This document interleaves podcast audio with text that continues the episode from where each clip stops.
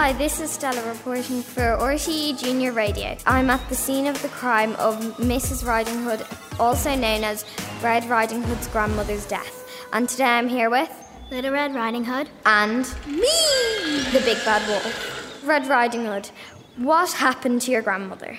So basically, I was going in to feed her like I do every day, and I saw this wolf, and he was kind of going in the direction of my grandmother's house.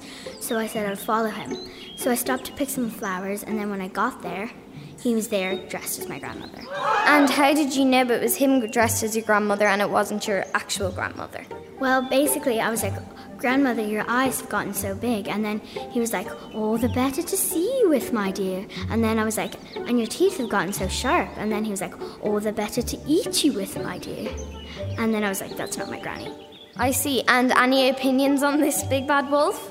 Yeah, she's a big liar. Like, that is such a lie. Like, she ate her grandma because, like, she hated her, and I tried to stop her, but I accidentally just ate her arm. Oh, that went down the wrong way. Is this true, Red Riding Hood? No way. He ate her.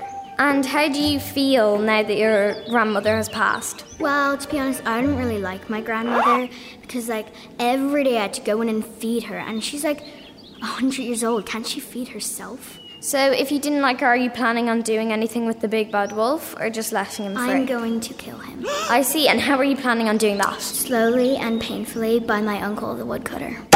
Big bad wolf, how do you feel about this? Oh, that is not fair. I'm only dying if she dies first. Like, that's only fair. I, pr- I pinky promise I'll die if you die first. Wow.